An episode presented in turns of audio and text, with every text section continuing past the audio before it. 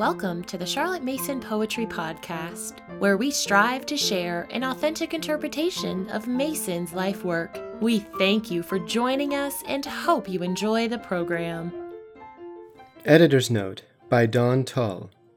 Rose Amy Pennethorne studied at Charlotte Mason's House of Education and graduated in 1898. After that, she had several posts in home schoolrooms, during which time she was editor of L'Umile Pianta, the alumnae magazine of the House of Education.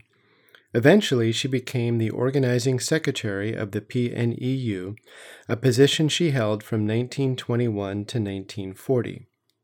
The year after she graduated from the House of Education, Miss Pennethorne presented a paper entitled PNEU Principles as Illustrated by Teaching. She mentioned the kinds of ideas and experiences teachers were to give during geography lessons in the timetable. We don't want, for example, to teach children all about Africa in their geography lessons. We want to give them such ideas of the dawning continent as will send them to books of travel and later to the place itself to view its panoramas or take their share in its future destinies. In the article we are presenting today, originally printed in the May 1931 issue of the Parents' Review, some additional letters appear after her name in the byline FRGS, Fellow, Royal Geographical Society, as if to lend credibility to what she had to say on the subject. Women had officially gained permanent admission as fellows into the society as recently as April 1913 which happened only after decades of debate. Miss Pennethorne alluded to the school journey movement in the context of this article. As part of this approach, teachers would take their classes outside for a first hand learning experience instead of teaching geography lessons exclusively from books. Far from being simply pleasant outings, these half day or even day long excursions were carefully planned. Preparation included studying a map of the route, complete with lessons on features to be viewed at predetermined stops. The idea was that the children would correlate their mental pictures created ahead of time with their observations made along the journey. Some elements of the area which might be noted and discussed along the walk included architecture, landscapes, trees and plants, historical landmarks and associations, public works, natural history, towns, natural features, minerals, public institutions, famous people, industries, streams, and river systems. Notebooks were taken on the walk for sketches, inscriptions, or anything else worth noting. Bringing bags for collecting specimens along the way was encouraged. Sometimes multiple visits were scheduled in order to systematically cover a larger geographical area. Afterwards, descriptions of the journey were written up in an account. These journeys fostered the development of observation skills, curiosity, a love of nature, and the ability to contrast and compare. In 1929, at the PNEU conference, B.D. Parkin demonstrated how full and complete the PNEU geography program of study was, encompassing much more than just the books and tasks listed under geography in the programs. While his advice provided practical advice on what to do during school lessons, Miss Pennethorne brings our attention to the relationships that make up the study of geography. Each of us is drawn to certain aspects or branches of geography more than others. But it is the child's right, as well as his possible duty, to form relationships with all of them. It is this attitude of mind that we should aim to encourage in our teaching. How do we satisfy our child's natural thirst for relationships? Let Miss Pennethorne show you. The Teaching of Geography by R. A. Pennethorne, CMC. Some of us still remember the dark ages in which we were brought up when all geographical teaching was a direct training of the memory of facts. We were taught to repeat lists of capes and bays and then identify these on maps. We were taught lists of towns and their products and the rivers they stood upon, and even the number of their inhabitants. But it was indeed theirs not to reason why. Nobody asked us why Oxford stood where it did, or had been an army headquarters in the Civil War, or had developed a northern suburb in modern days.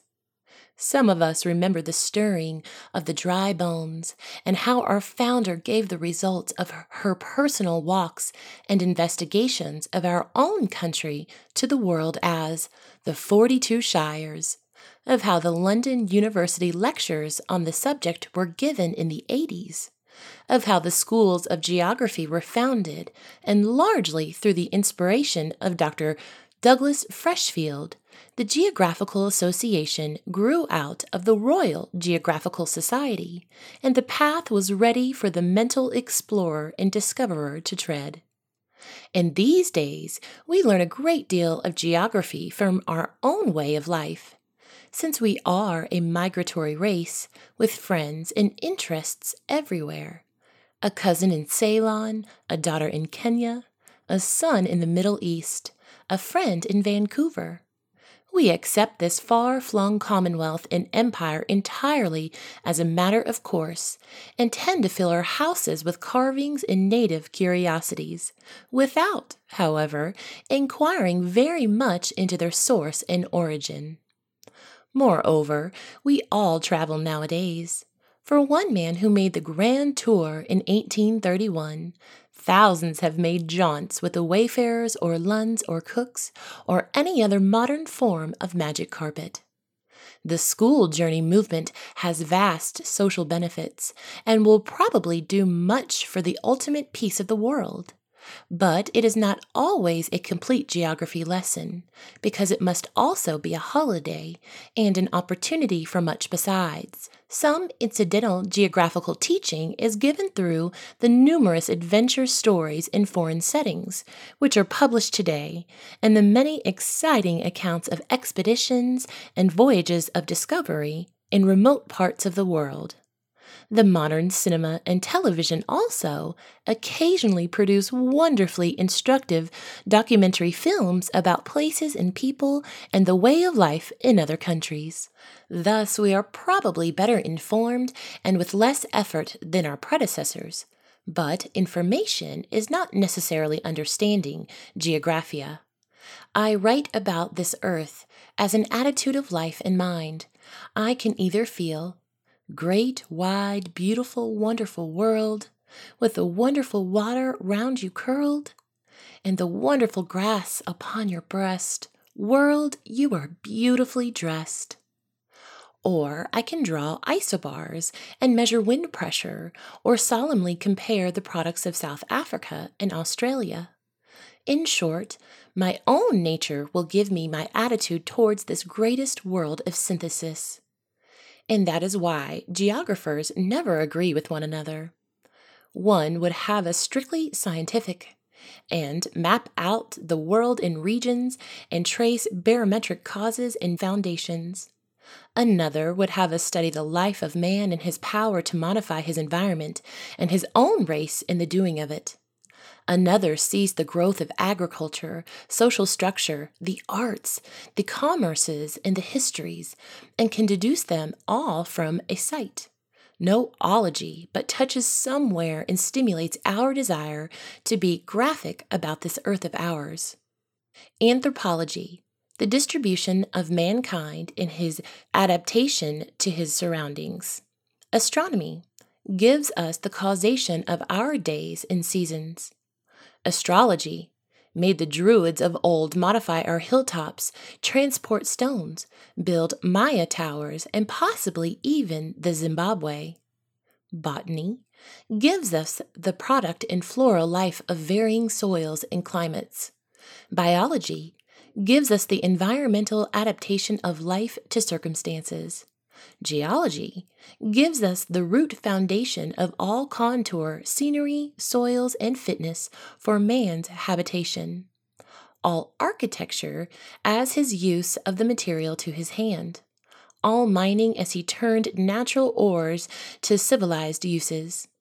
Ecology, the adaptation of flora to soil and site, so that we learn to look, for instance, for beeches or bladder campions on limestone. Meteorology, the climate causes of the factors of life, monsoons in India, and the Lancashire rainfall, etc and so on indefinitely, bringing together the work of endless experts and specialists in one common fundamental power to see truly and describe accurately and use the earth we must first love and then put to our service. We, in the Parents Union School, have a definite tradition of linking geography to all world knowledge, art, architecture, geology, astronomy, biology, botany, and general world history, all of which combine to give our children the freedom of the earth they live upon and their own proper relationship with it. But we, too, must have a technique and our reasons for that technique. First, things must come first and the natural wonder of the little child over day and night, times and seasons, is best met with such teaching on the subject as will arise out of his struggles with the clock in the globe. We do teach little people latitude and longitude, though this shocks some moderns, because we know that any map is meaningless to them until they have learned its measure. In the same way, they learn to measure on a small scale themselves, but interest will always spread outwards from the known to the unknown.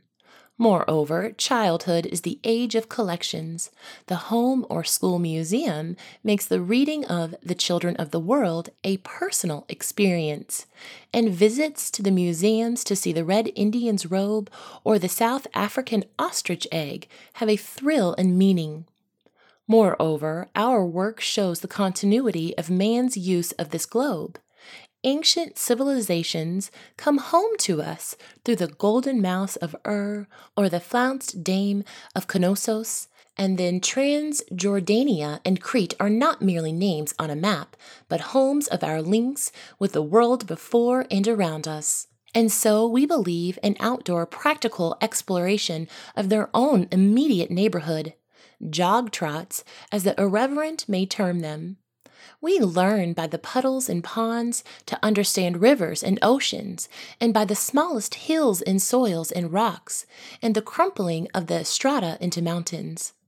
It is possible, even in the midst of a city, to walk the bounds of a parish, to trace an old field paths as rights of way, to see the changing occupations by the churchyard tombstones and monuments, if by no other means, in short, to do an immense amount of observation which forms the geographical habit of looking and inquiring. The co-relation of geography and history is not an academic point.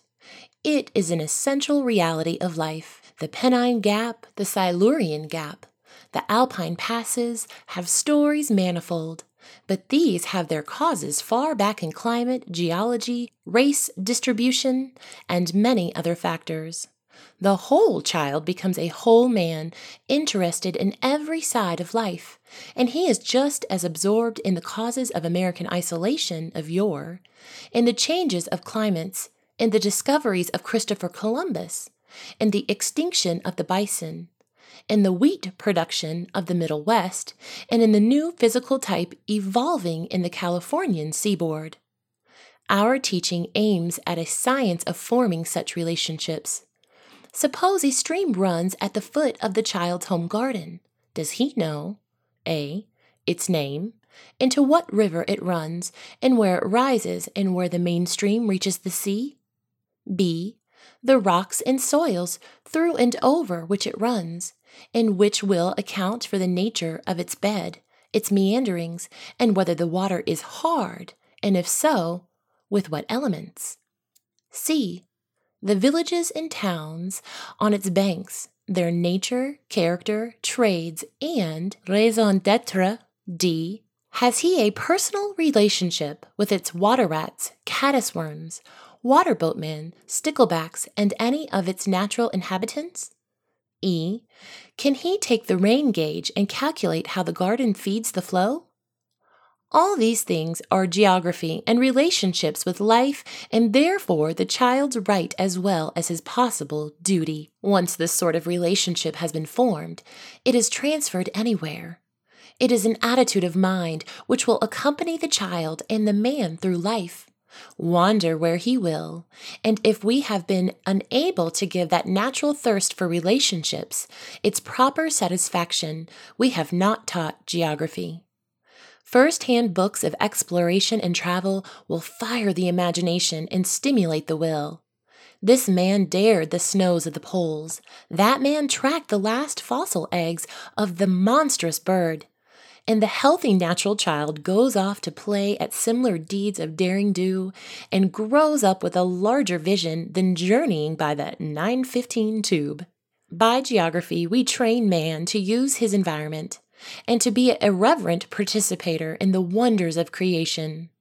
The stay at homes are more interested in the life around them when they know the story behind their own breakfast table the prairie wheat, the Danish egg, the New Zealand butter, the Oxford marmalade, the West Indian banana, the Ceylon tea or the Brazilian coffee, and the local farmer Giles milk and to some comes the larger vision and the insistent call of something lost beyond the ranges, something waiting. Go and see. If you have enjoyed this episode, please leave us a rating or a review on iTunes. Thank you for listening to the Charlotte Mason Poetry Podcast. We hope you enjoyed the program.